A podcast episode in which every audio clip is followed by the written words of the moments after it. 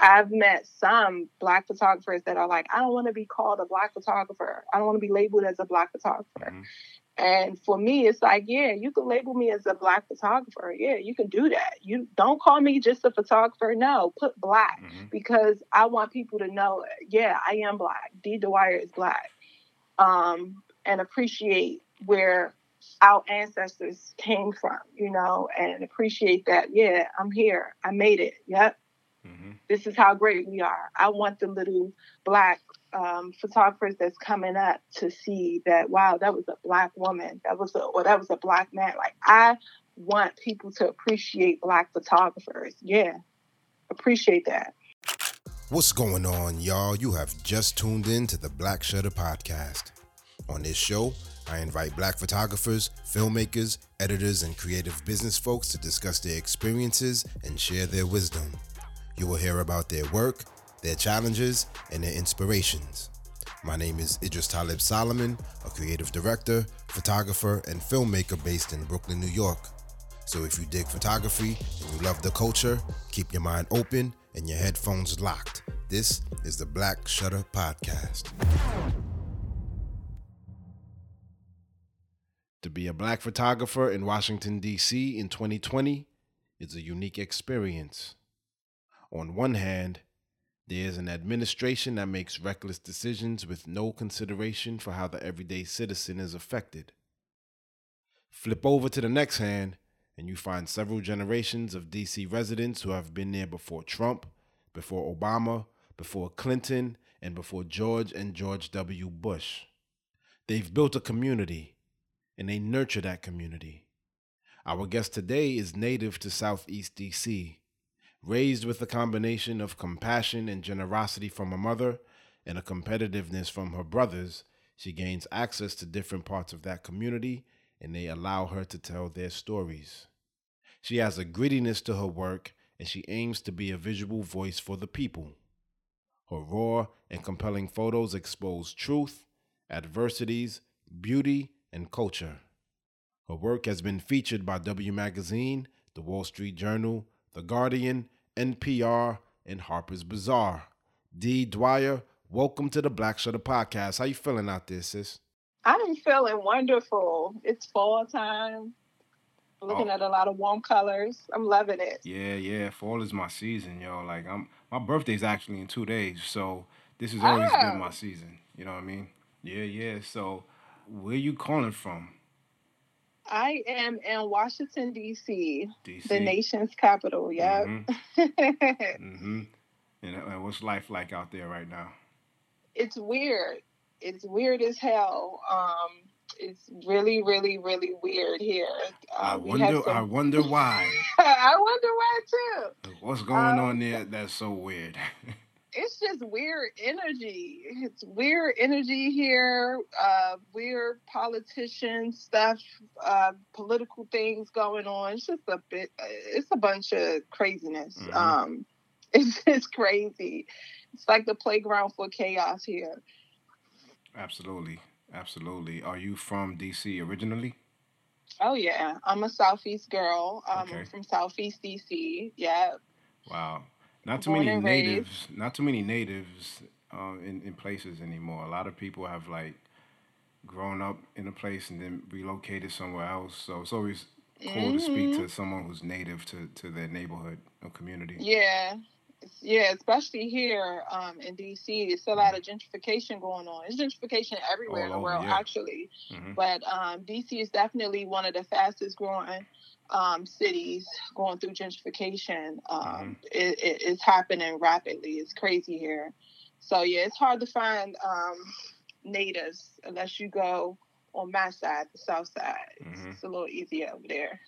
I heard DC is like uh, for you know for for the most part you know pretty pretentious as far as mm-hmm you know, you have a lot of politicians and people who have like mm-hmm. political aspirations. So, from what I've heard, is like you can go somewhere, you could be at a bar, happy hour or something, and you know, meet somebody, and the first thing they ask you is like, like, what do you do, mm-hmm. or where do you work? Yes. Before they oh, even yeah. continue the conversation. before they even say hello, what's your name? How mm-hmm. you doing? It's it's all about credentials here. Who yeah, are you? That's are such you a weird. That's such a weird vibe, yo. But no, that's the new DC vibe. The new DC, yeah. yeah, the uh, the old school like Chocolate City vibe. It was what's up um, with Go Go Bang you listen to, and you know what I mean. Like that's how it was. Where you get your where you get your New Balance from? Because you know we're big on New Balance here. um, you know that's how it that's how it was. Um, but now it's just all about status. Mm. But it all again it all depends on where you are. Where you we are. don't do we don't do that on the South Side. Yeah, in the non in the non gentrified section. Yeah, yeah, right? I don't do that over there. Yeah, that makes sense. Um, do you go to school out there? You said, do I go to school? Or, or did you? No. So I went to school in Miami. Um, I went. To, I started off. I actually started off at a HBCU. I started off at Florida Memorial University. Um, whew, that was that was a, a rough ride. I was there for like a year, year and a half, something like that. And then after that, I went to the Art Institute of Miami, where um, I studied digital filmmaking mm. um, and digital production. Um, took a few like film classes where I had to like do like film photography, black and white mm-hmm. photography classes. Um, and then I got pregnant, got married, and had to migrate back home to DC um, and I graduated from the Art Institute of Washington, mm-hmm. which is um, in Rosslyn, Virginia. Oh, and I'm not married anymore, by the way. Okay. Just, okay. just in case people are listening, you know, my future, my future guy, I'm not taking. hint, hint. If you're listening, hint, hint. Um, no, that's that's that's dope. You are you have some video or film production background. Right? Oh my gosh, yeah. That how was, how long did you? Time. How long did you um, take classes in, in film and, and, video production? Where in Miami? In Miami, or, yeah. Oh, I was in Miami. I took classes there for about a year and a half. I was there probably like I want to say four years, four and a half. Yeah, I was there for a little minute. Okay, for that's that's a grip. Yeah, I was. Yeah, yeah. Okay. It, yeah, I miss Miami, man. I mean, oh man, I miss the it. weather. Yeah, the weather, the people, the different cultures, mm-hmm. um, the freedom, the air is a lot more clear there. The, the fruits are so much better. I miss it, man. The so, beach. Yeah, I could. Yeah, I could dig that, especially right now. Um, mm-hmm. So, question, right? Like most times when when people live in an area that they're familiar with and go somewhere else, they see that that new place with a brand new set of eyes.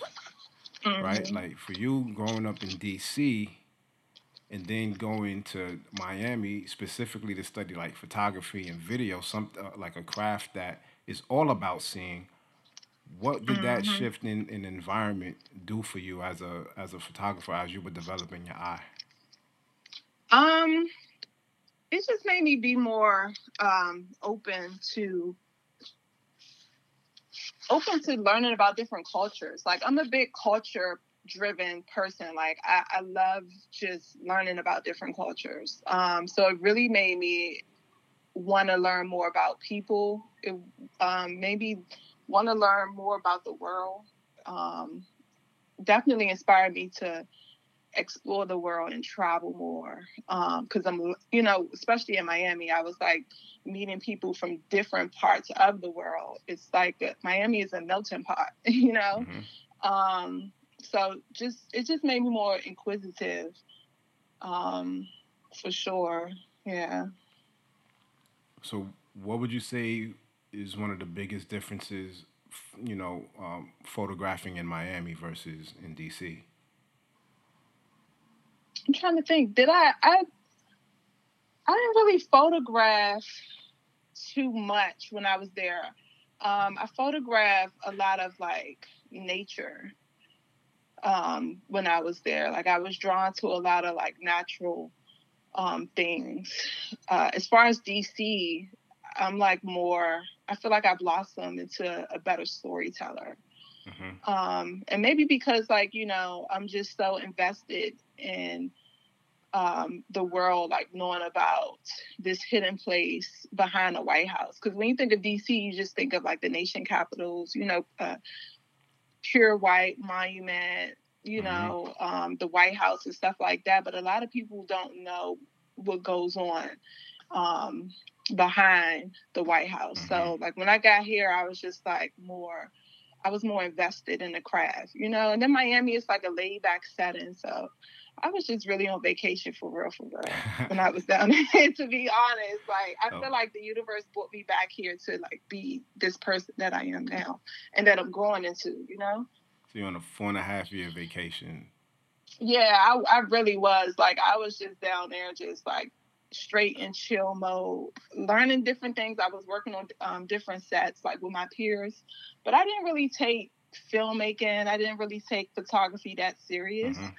When I was down there, I was just more so, to be honest, like I believe it's because of like where I come from. Like when I was down there, it was an escape for me.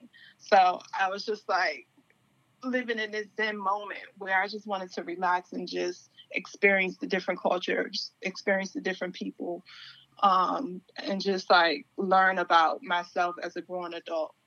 But mm. when I got back home, I was like, okay, game time. but you came back home with a different purpose, right? You came back home because yeah. you you you were carrying a child, right? Yeah, that too. Yeah, yeah. Yeah, like I tell people, it's nothing like becoming a parent or or discovering that you're about to become a parent to like mm-hmm. to like you know, get you focused, you know, get yeah. you like sharpen your, your mind and your goals and, and your aspirations because once mm-hmm. that once that child comes, man, your time goes a lot to, to their development and to their well being. And yeah. then you have to figure out how to make your your shit happen. Yeah. When they're asleep. Oh my God. yes. yes.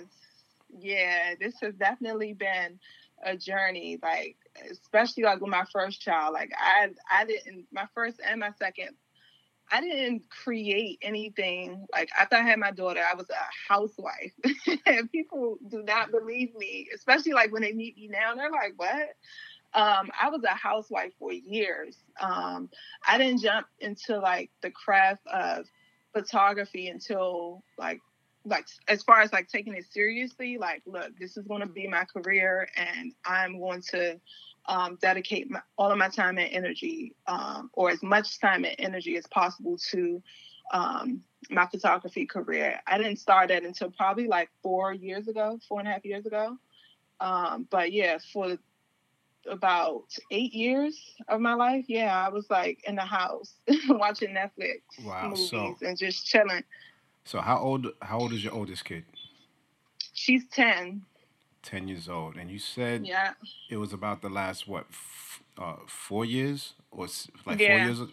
So yeah. you decide and you have uh you have a second child. Yeah. Yep i have a six year old son. So you have a 10 year old and a six year old so four years ago when your your oldest was six years old and your mm-hmm. youngest was two years old you decided that you were going to take photography seriously and make that your craft. Yep. That's a yep. that's a bold move, right? Because yeah, hell yeah. You know, to go from not really considering photography a career and then making that decision while you have two kids and making yeah. it work, yo, congratulations. Mm. Salute to you because we know how competitive this industry is, right? Yeah. It's, it's, competitive across the board, but it's even more competitive when you're black and it's even more competitive when you're a black woman. Mm-hmm. So, what happened? Like when you um, got home, what clicked that made you say, like, "Yo, I need to do this, and I'm gonna do it. I'm gonna make it happen." To be honest, and, and I'm glad you asked me that because I I never really get to tell this story like that. Um, only like amongst friends and family members, um, or you know, if I just like meet up with people randomly, we may chop it up about this. But so I was a stay-at-home um, mom. Uh, I will always like take pictures of like the kids and like my friends and stuff like that. Um, so it's safe to say I always had like an eye, right? Um, but after a certain amount of years, after you know just hanging around my sister friends who were filmmakers and they were out here, they didn't have any kids. in fact, none of my uh, friends um, had any kids. Like I was like the only one with kids. Um, but just seeing them out there doing their thing and being inspired by them and them like uh, seeing my work, me sharing my work on Facebook. Because um, before I, I don't even think Instagram was around back then. But um, sharing my work on Facebook and people just comment and saying like, I really like your eye, this and that.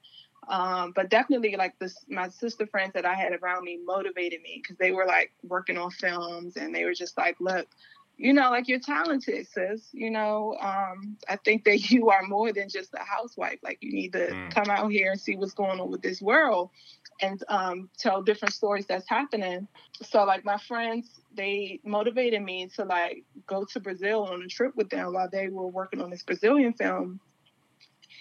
And one of them just kept saying, like, look, you have to come. You have to come down here with us. Um, we're not taking this. Uh, we're not taking a no from you. Cause I will always like make excuses like, no, you know, I got the kids and this and that. And, and, um, and this time, like they, they pushed me to go to Brazil with them. And they were just like, it's going to take your photography to a whole nother level. This mm-hmm. was five years ago. Yeah, this was like in 2015, I believe. Yeah it was just like it's gonna take your work to a whole nother level. So when I got down there, um, photographed favelas. Uh, we mm-hmm. spent some time on different islands there. It was just amazing.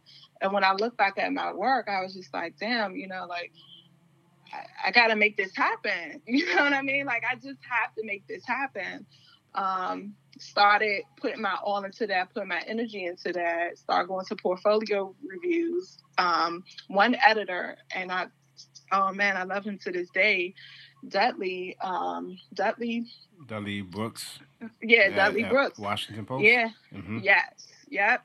Dudley Brooks saw my work, um, and he was just like, and this was like my international work, and he was just like, I, I love your eye. Uh, but I want you to put that same energy into telling um, stories from where you're from because I yeah. told them where I was from.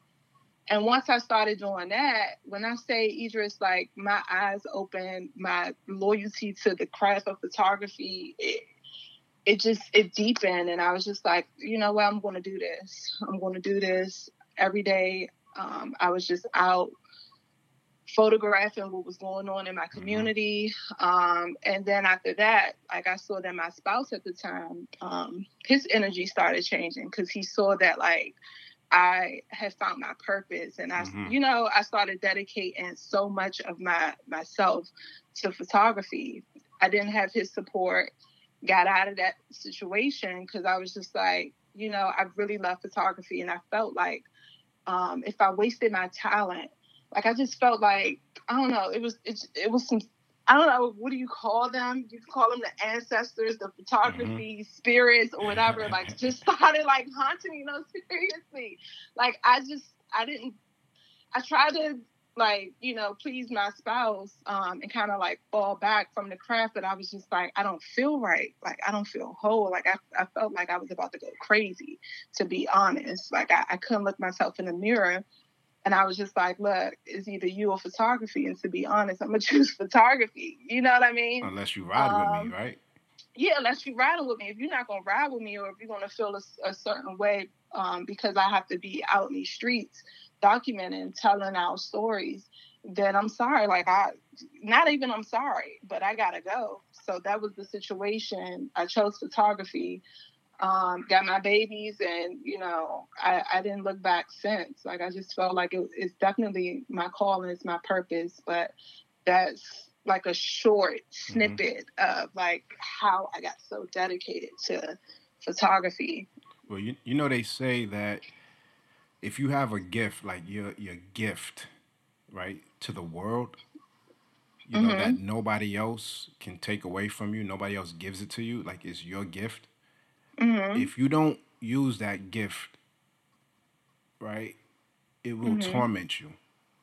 Mm, yeah, that's how it's, I felt. It, and it's like it, it, really is a gift or a curse.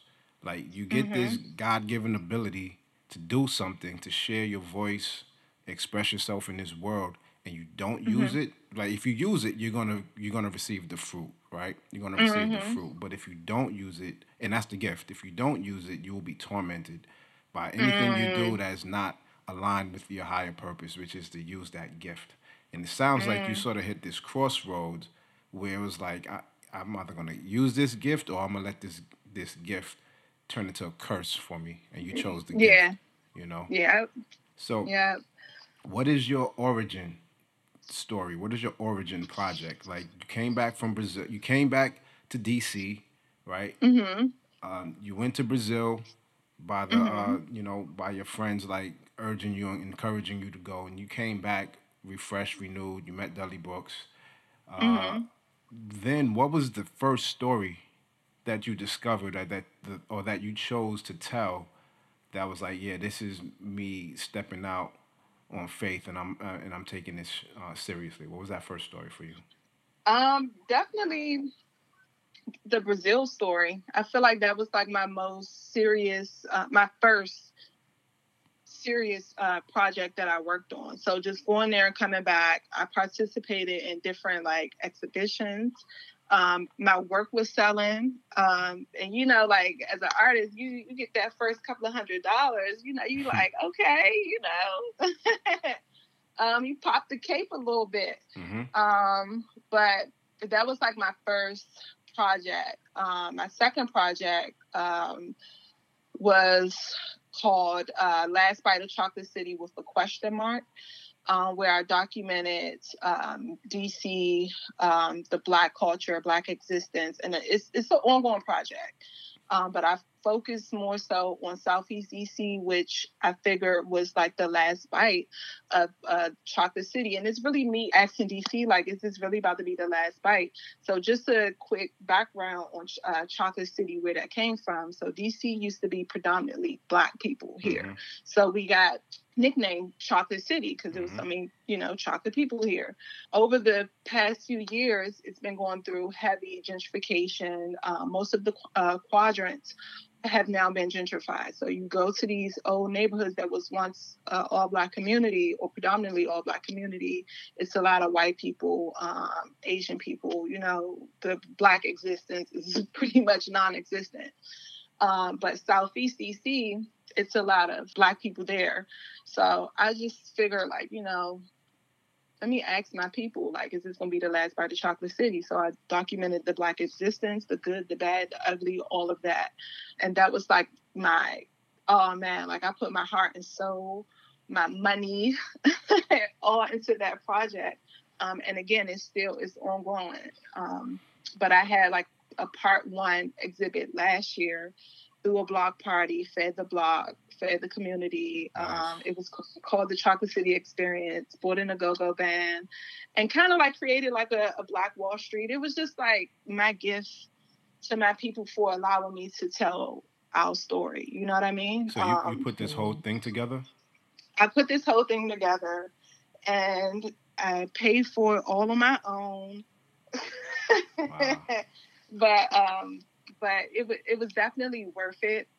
Definitely worth it. But and see, it was just like you know my appreciation, me showing my appreciation. Yo, and that's dope, and that's that's that's the difference when you are of the community, mm-hmm. right? That you're photographing, that you're spending time with.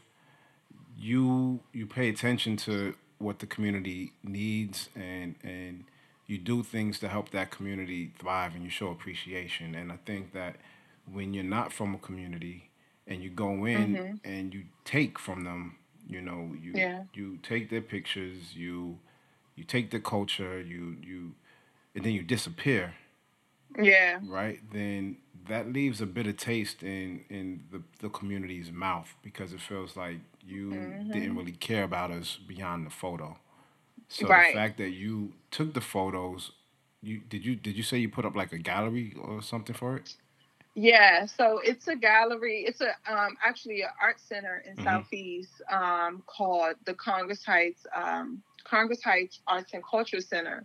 So I didn't pitch this. I didn't pitch my um, exhibit to no other galleries because I was like, I wanna I wanna open this up in Southeast DC. I want permission from the community um, all that can make it. I need permission, I need validation from them first mm-hmm. before I go share my work with the world. Like, I want to make sure that I'm telling the story the right way.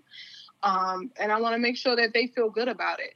because I I don't know, like I just I I felt and I still feel this way that um I'm headed I'm headed up high. I don't know how high I'm gonna go, but mm-hmm. I know mm-hmm. it's gonna be high. And I was just like, I don't want to go there and then that be their first time like seeing these images. Although I feel like they'll appreciate it, but I, I wanted to give them that VIP treatment. Mm-hmm. Like, look, you know what I mean? Like, y'all get first dibs on this. Y'all get to see this first um, in the heart of Southeast DC. And I also wanted to prove to other people um, that are that's not from Southeast DC that we do appreciate art. We appreciate mm-hmm. fine art. We appreciate all of that. We appreciate beautiful things because it's a stigma on Southeast DC. Like we don't appreciate things. We're ghetto. We're hood. All of that.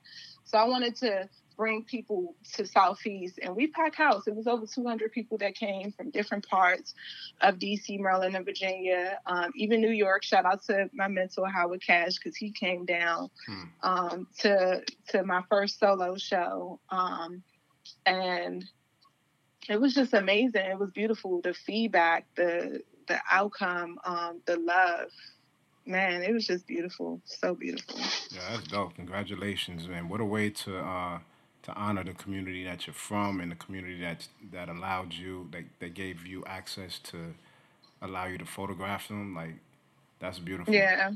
That's yeah it was beautiful. I'll always remember that.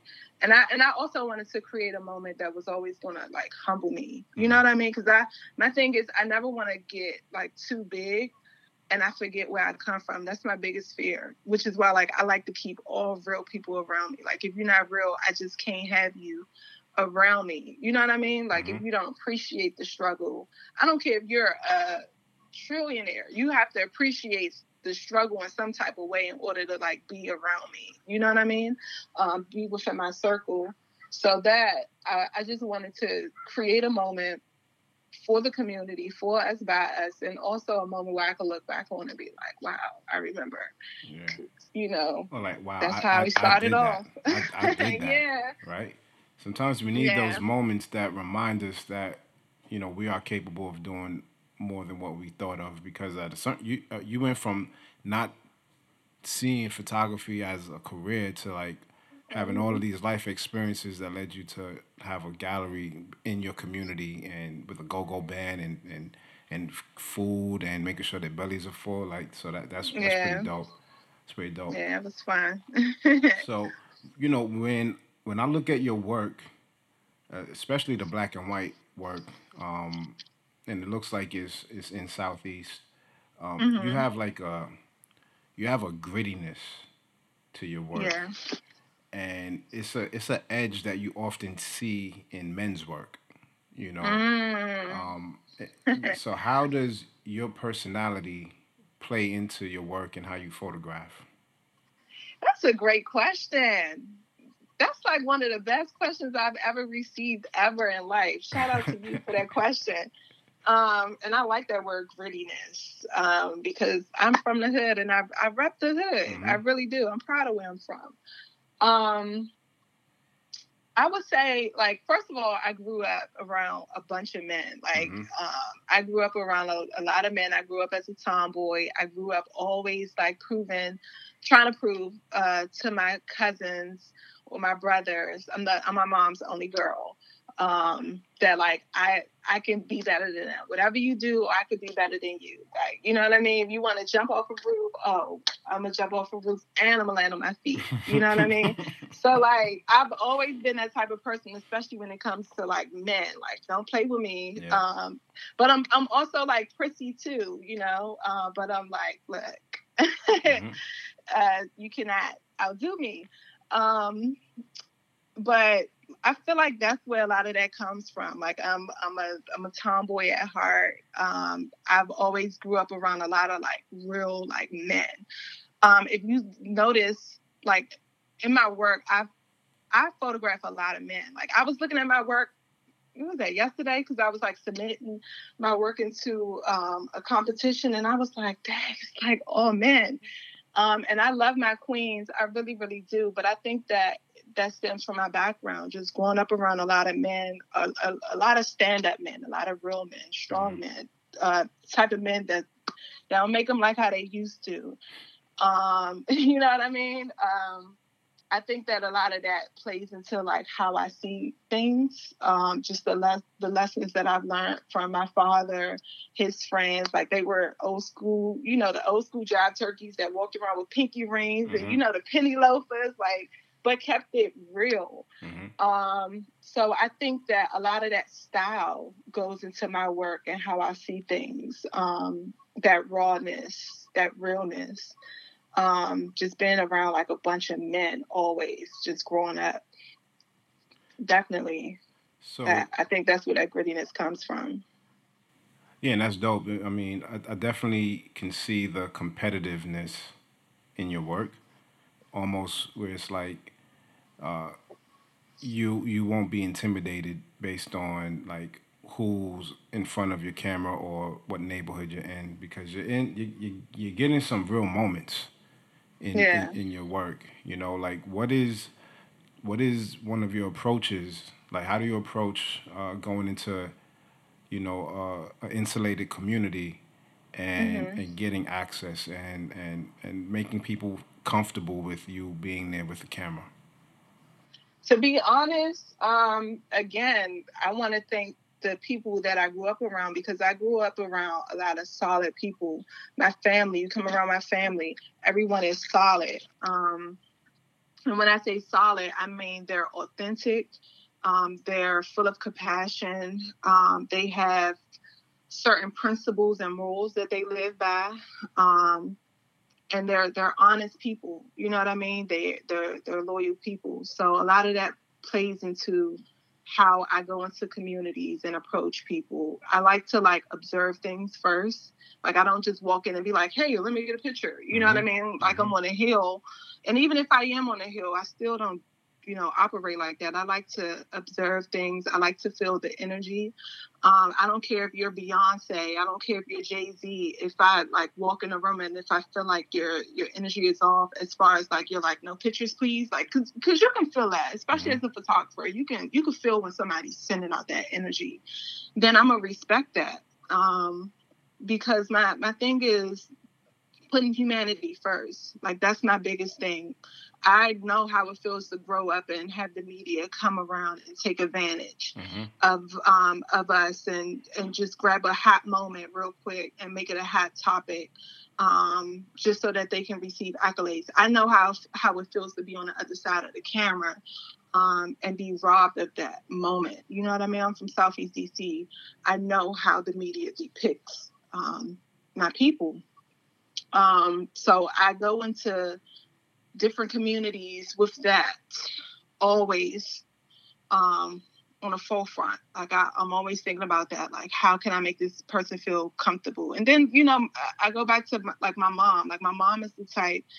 She's she always was good at like welcoming anyone into the home. Like she'll feed the block. She'll make sure everyone is good.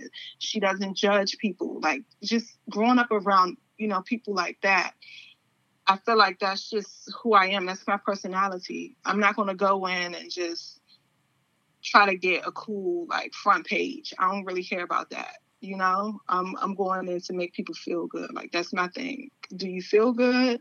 Do you like the picture? If you don't like the picture, I won't use it. I won't post it. In fact, I'll delete it. You know what I mean? Even if that's like the best picture that I took in my life, if mm-hmm. that person is not comfortable with me taking their picture, I don't care if it's a kid because I respect kids.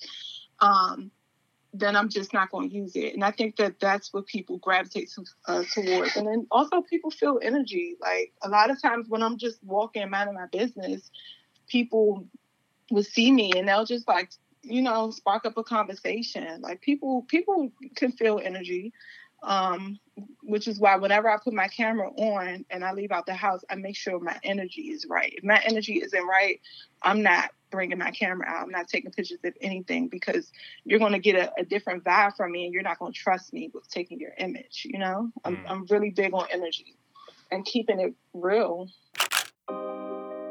What's up, family? If you're enjoying this episode, do us a solid by leaving us a five star rating or reviewing the show on Apple Podcasts, Spotify, or Google Play. We appreciate the support. So, on that note, we're going to get back into the show. Peace.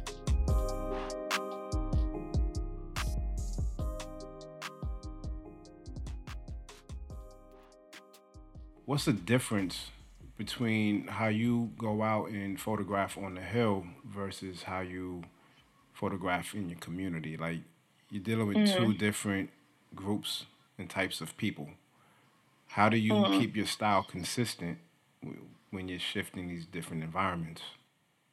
Well, I want to say for the record, I'm not a hill photographer, mm-hmm. but growing up in DC, um, you know, it's always something on the hill outside or, you know, inside uh, that I just find my way there a few times.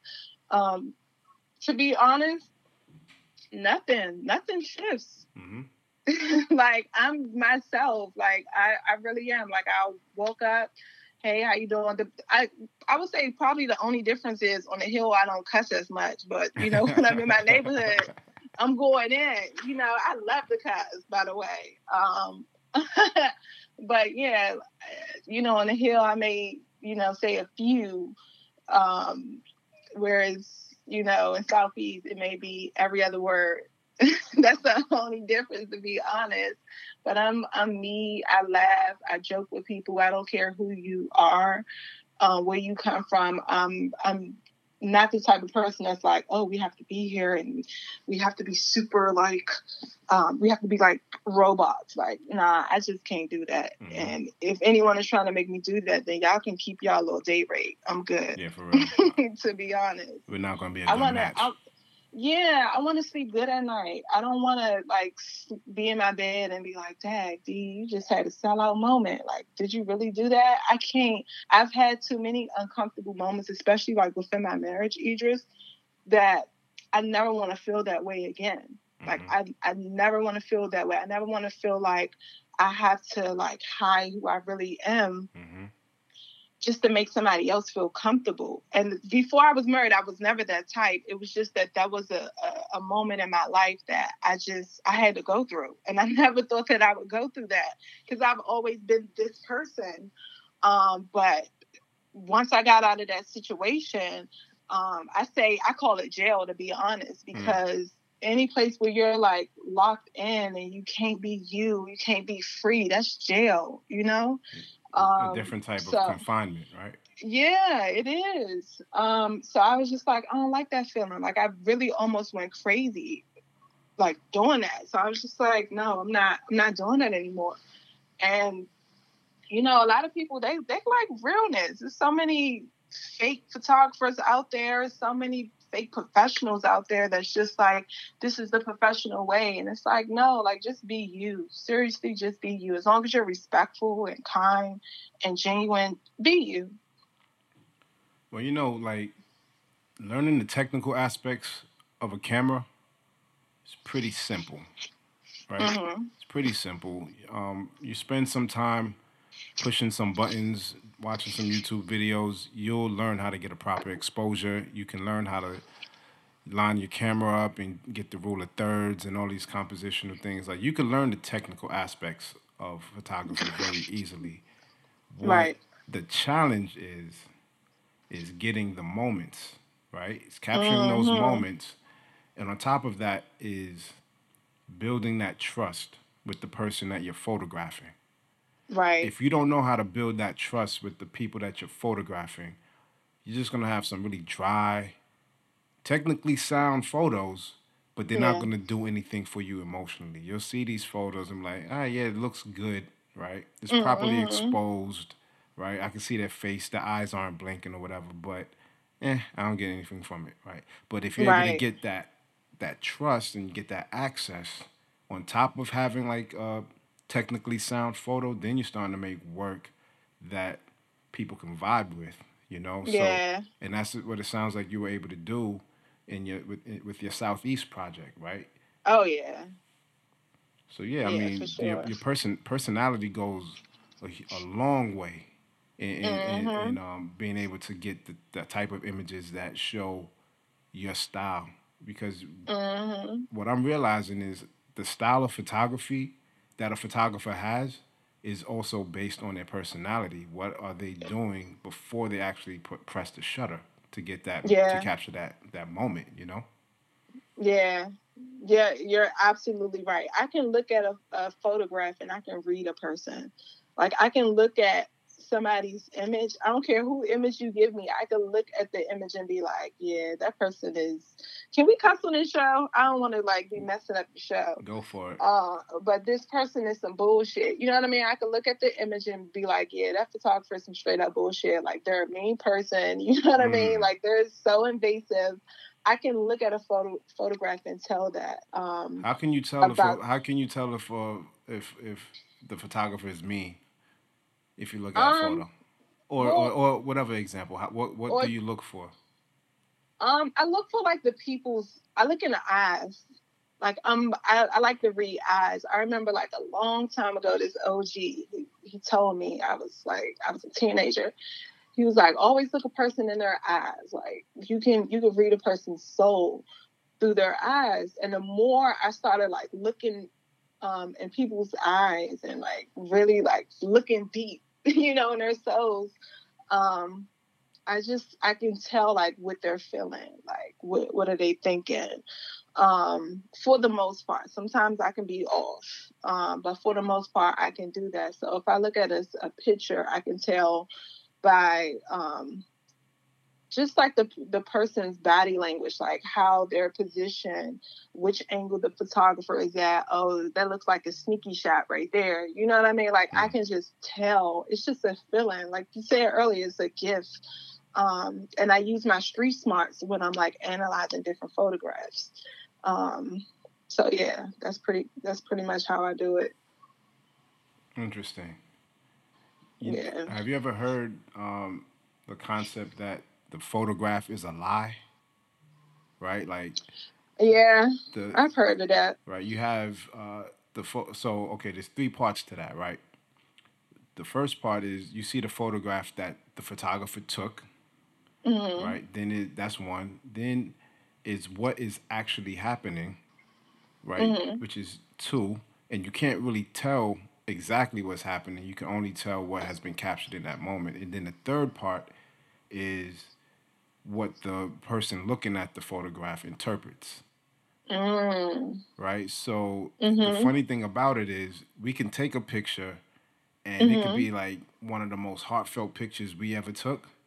Mm-hmm. And somebody else can see it and feel like uh, it's just eye picture or whatever. Like they they make up yeah. their own, you know, um, they make up their own judgment when they look at mm-hmm. it. So the the whole the, the crazy thing is trying to create images that are genuine to us when we take the picture, a mm-hmm. genuine mm-hmm. capture of that moment in time, and that the person who sees this image gets some of that emotion that we were yeah. trying to, to um to convey, you know, and I think that's when really it's really challenging. But the more we're able to practice that, the more mm-hmm.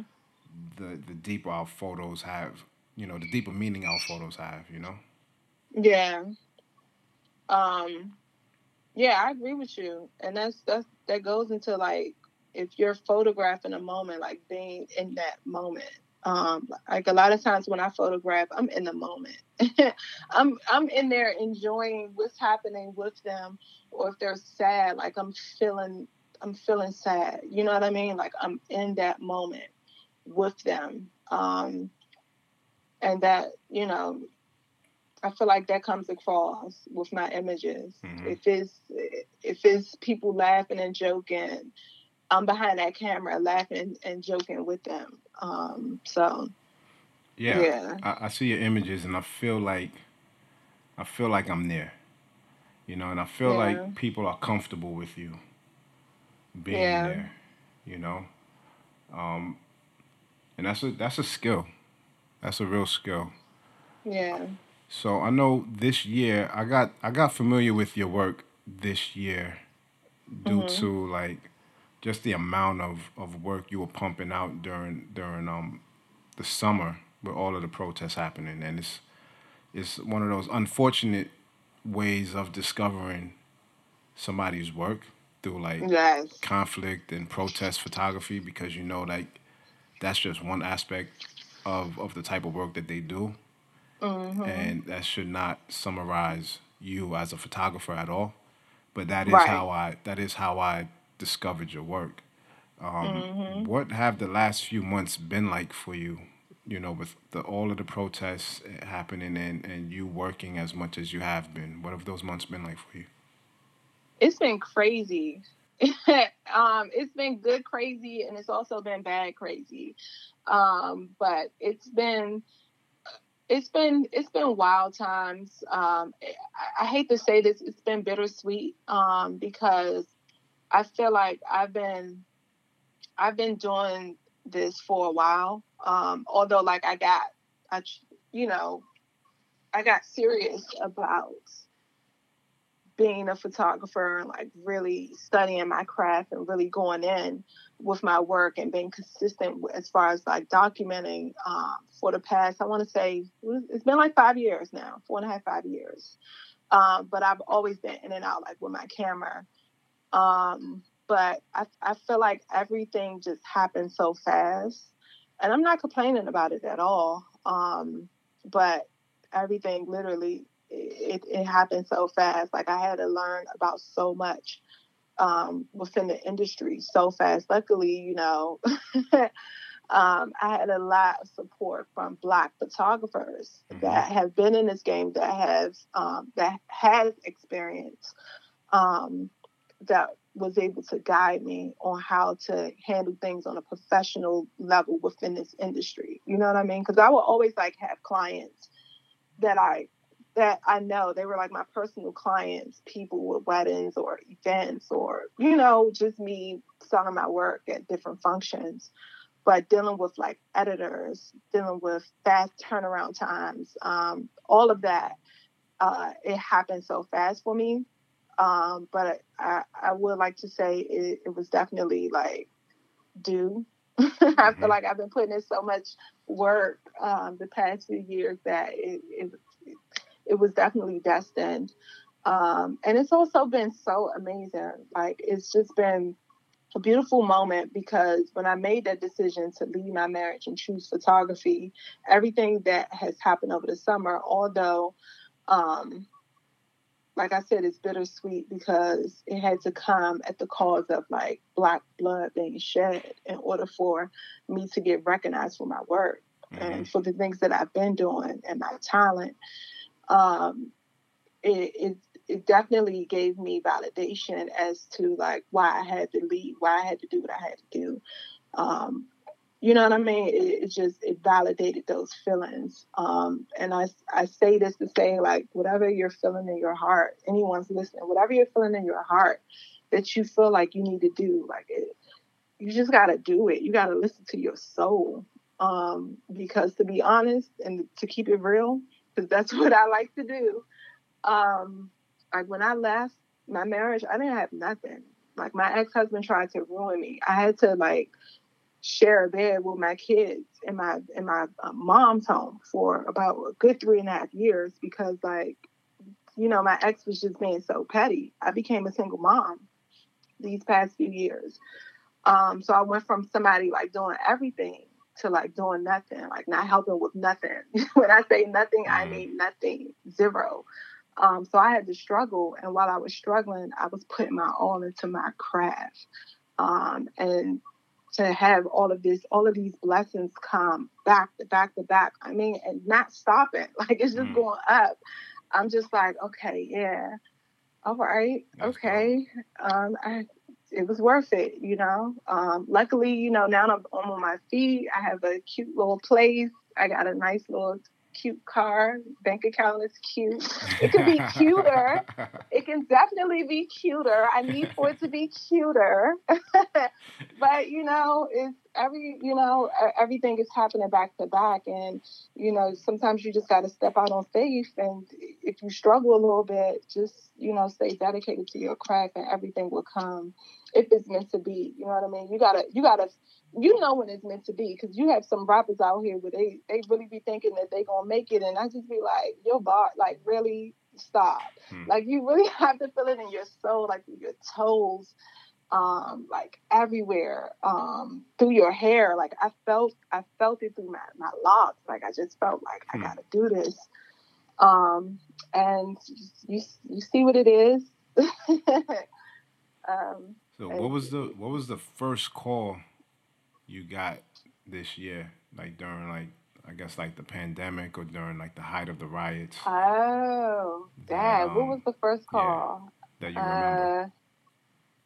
Uh, damn.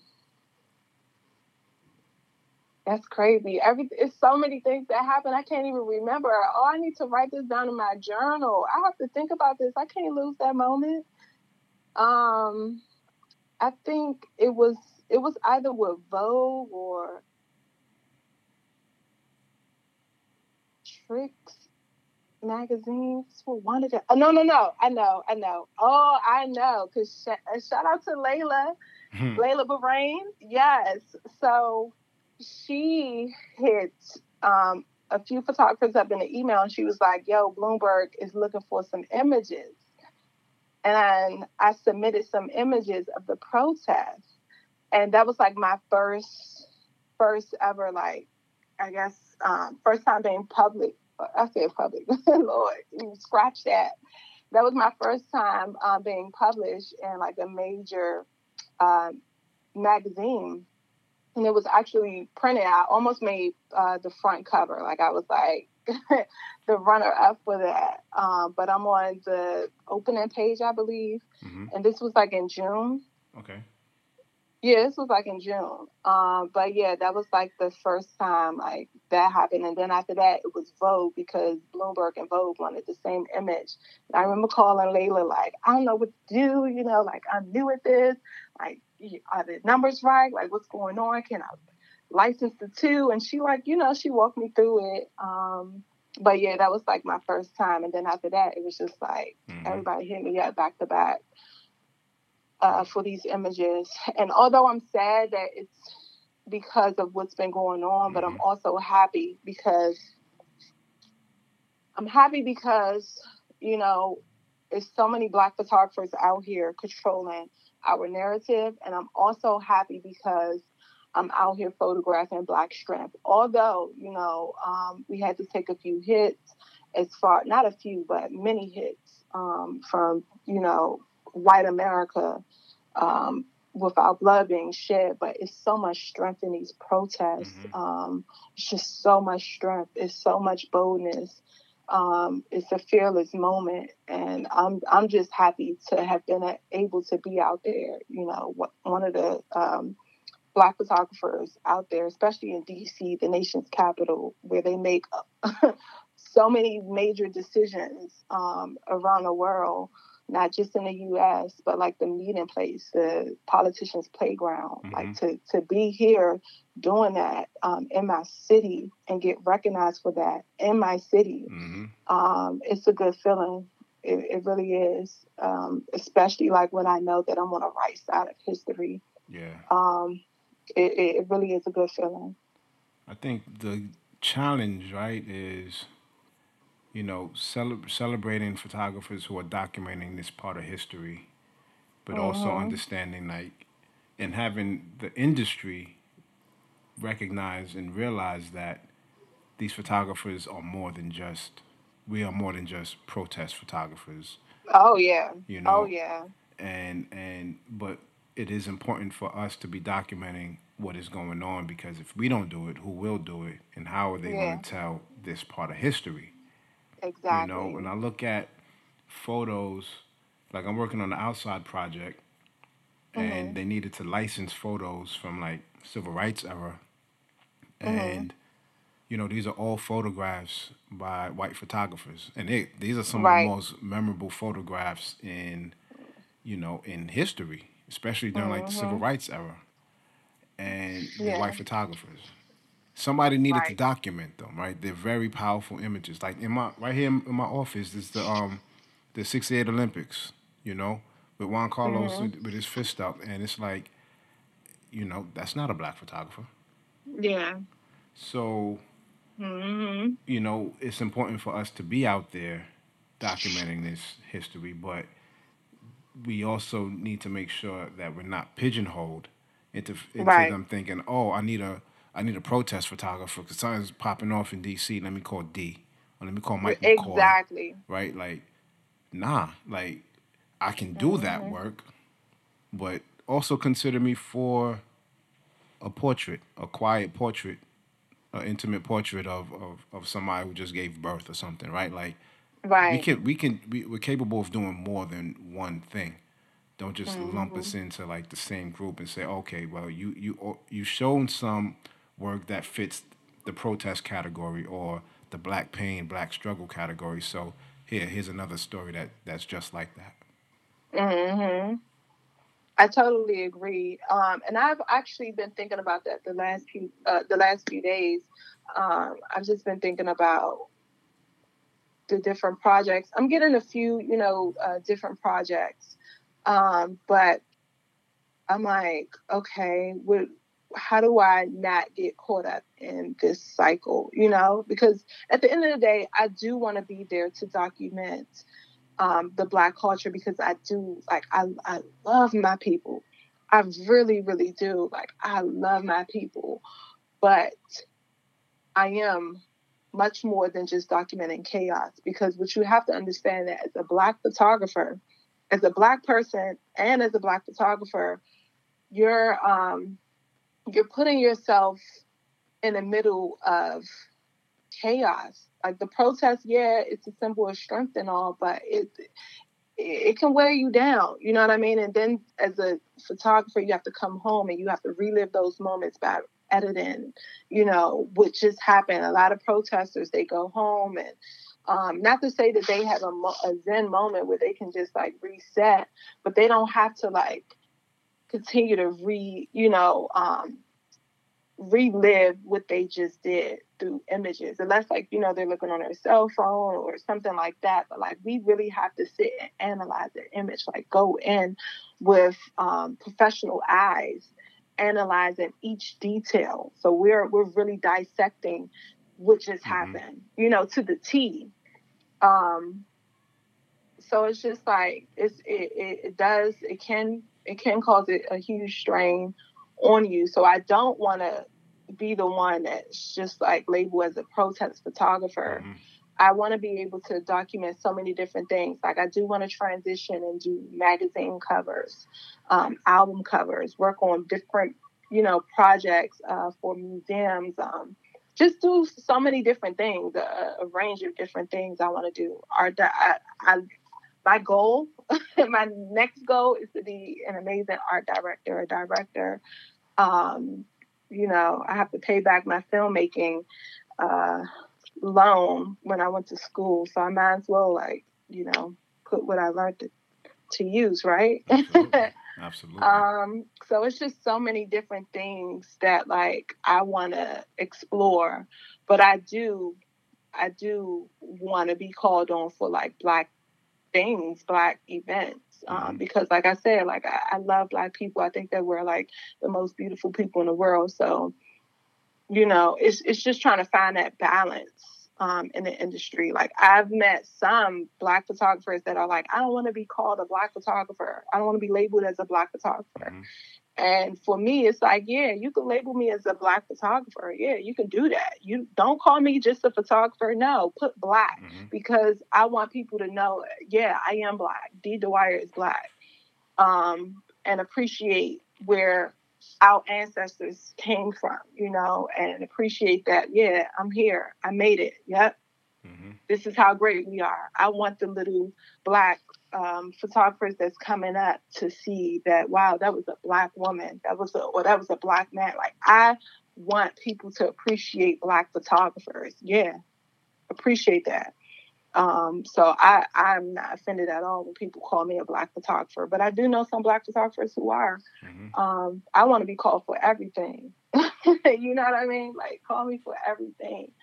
Uh, but definitely call me for black stuff. So I'm just trying to figure out like how do I find that balance within the industry of, you know, being able to I guess prove to the industry. I don't want to say prove because they they know what it is, mm-hmm. but just be uh, being able to um, get those opportunities of doing a range of different things. And I feel like I have been a little um, lately.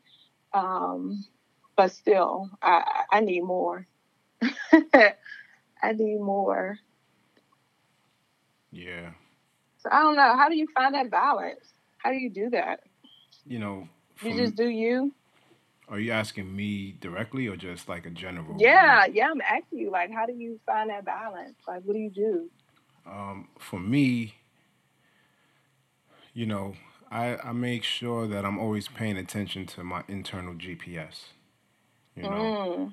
and I'm always making sure that every turn, every decision, every you know shift in my career is is still aimed at that north star, and it's important mm. for you to know what your north star is. Um, my north star is telling black stories mm-hmm. and being paid to do it. Mm-hmm. Right. Um, my career has not like I didn't start off wanting to be a professional photographer, even when I was spending thousands of dollars on the cameras. But mm-hmm. when I, I shifted to tell stories, and I said, if anything positive happens from me telling these stories, and that's just the cherry on top. So mm-hmm. that's sort of how I've been been moving. But also going back to what you said earlier, if it doesn't move you, like don't do it.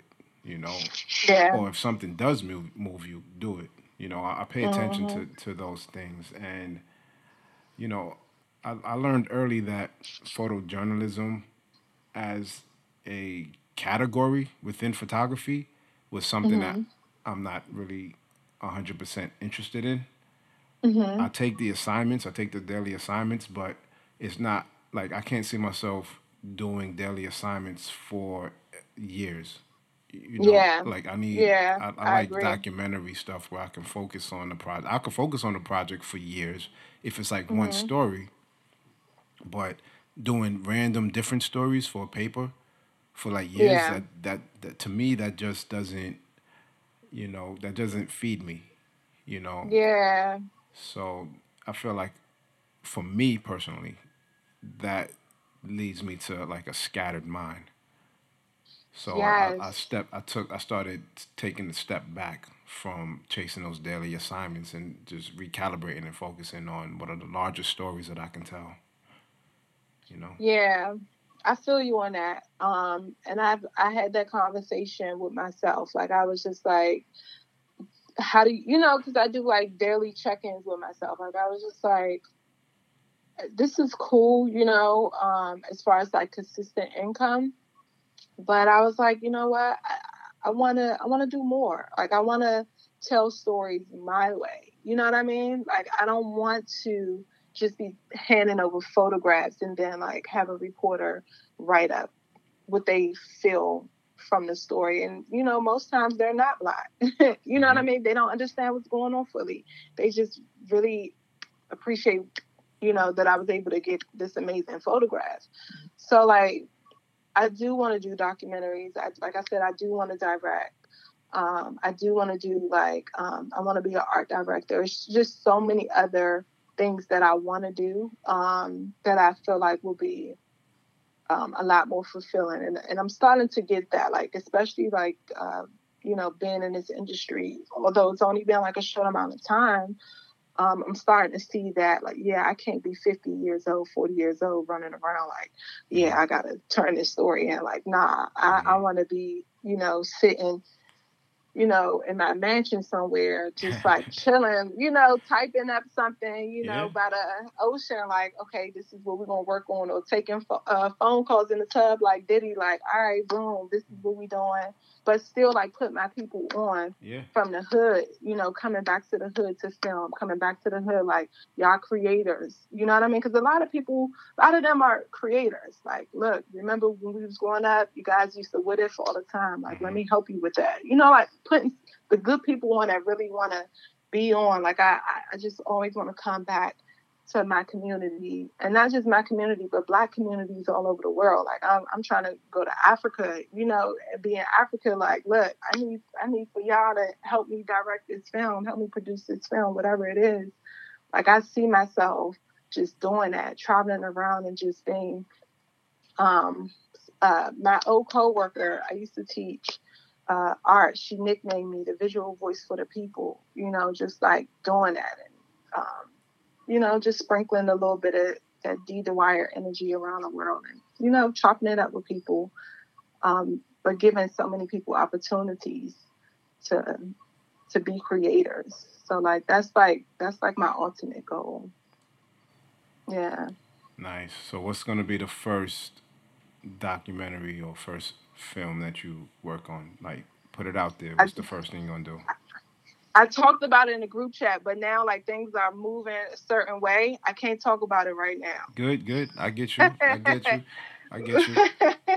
Seriously, I, am I'm a uh, big believer way, in that. You're, you're, you know, you're gonna be part of that too. So right now we're in the middle of like organizing because we was like, you know, it's just too many people to just bring at the table right now. We gotta like organize this really quick, and then we branch out and then you know position everyone. So um, oh snap! People, I'm, about to make a cameo. Yeah, of course you are, and you got to oh, help snap. with that. You got to help with that. So, um, so yeah, like they just sent over some paperwork. Like, look, NDAs for everyone. So I can't say it, but just know that I said that I wanted to direct, and it's coming. Okay. Okay. I'm I'm with it, y'all. Let me know. Let me know what you need. Let me know what you need. Of course, yeah. I'm definitely reaching out to you. We we need you. All right, I'm I'm with it, y'all, and I'm I, I love documentary films, so mm-hmm. especially like featuring us telling our own stories. Let's do it. Yeah, let's do you it. already know. You know the vibe. So Dee, tell tell tell folks what's next for you. I mean, I know you said you you know the the directing and everything. Um, mm-hmm. Is there anything more immediate that's happening for you? Um, any you know, tell us what to expect. What what you got cooking right now? Um, right now, I'm I'm working on a book. Um, I'm working on a book. Still documenting my communities. Um, my community. Sorry, and um, to be honest, right now I'm at a place where this summer was so crazy. This summer was fucking nuts. That like I'm just yo. trying to, I'm trying to, like this is the fall time. I'm trying to fall back a little bit. Um, I'm just trying to like just find a moment to breathe right now, to be mm-hmm. honest. Um, at least for like the next couple of weeks. Like I'll do like some assignments here and there, but I'm really just trying to like get myself together and just sit down and ask myself what just happened here this summer because that mm. was crazy. So that's like pretty much where I am right now. Um, I'm still, you know, doing assignments for different publications and stuff like that but really just sitting down and like analyzing my own work. And um, I, I need to pump out a book. So I really need to like work on that and get organized, to be honest. Like I'm just trying to get organized. Um, and then I'm working on a special project, which I can't talk about right now, but you'll see. That's okay. all I can say. right. Nice, nice, nice. All right, Dee. Well, yo, appreciate your time, yo, for real. This was great to uh, chop it up with you and get to know a little bit more about you and your story. Um, yeah, onward and upward, y'all. I can't wait to see yeah. uh, what what your your eye looks like in motion, like you know, with the moving image.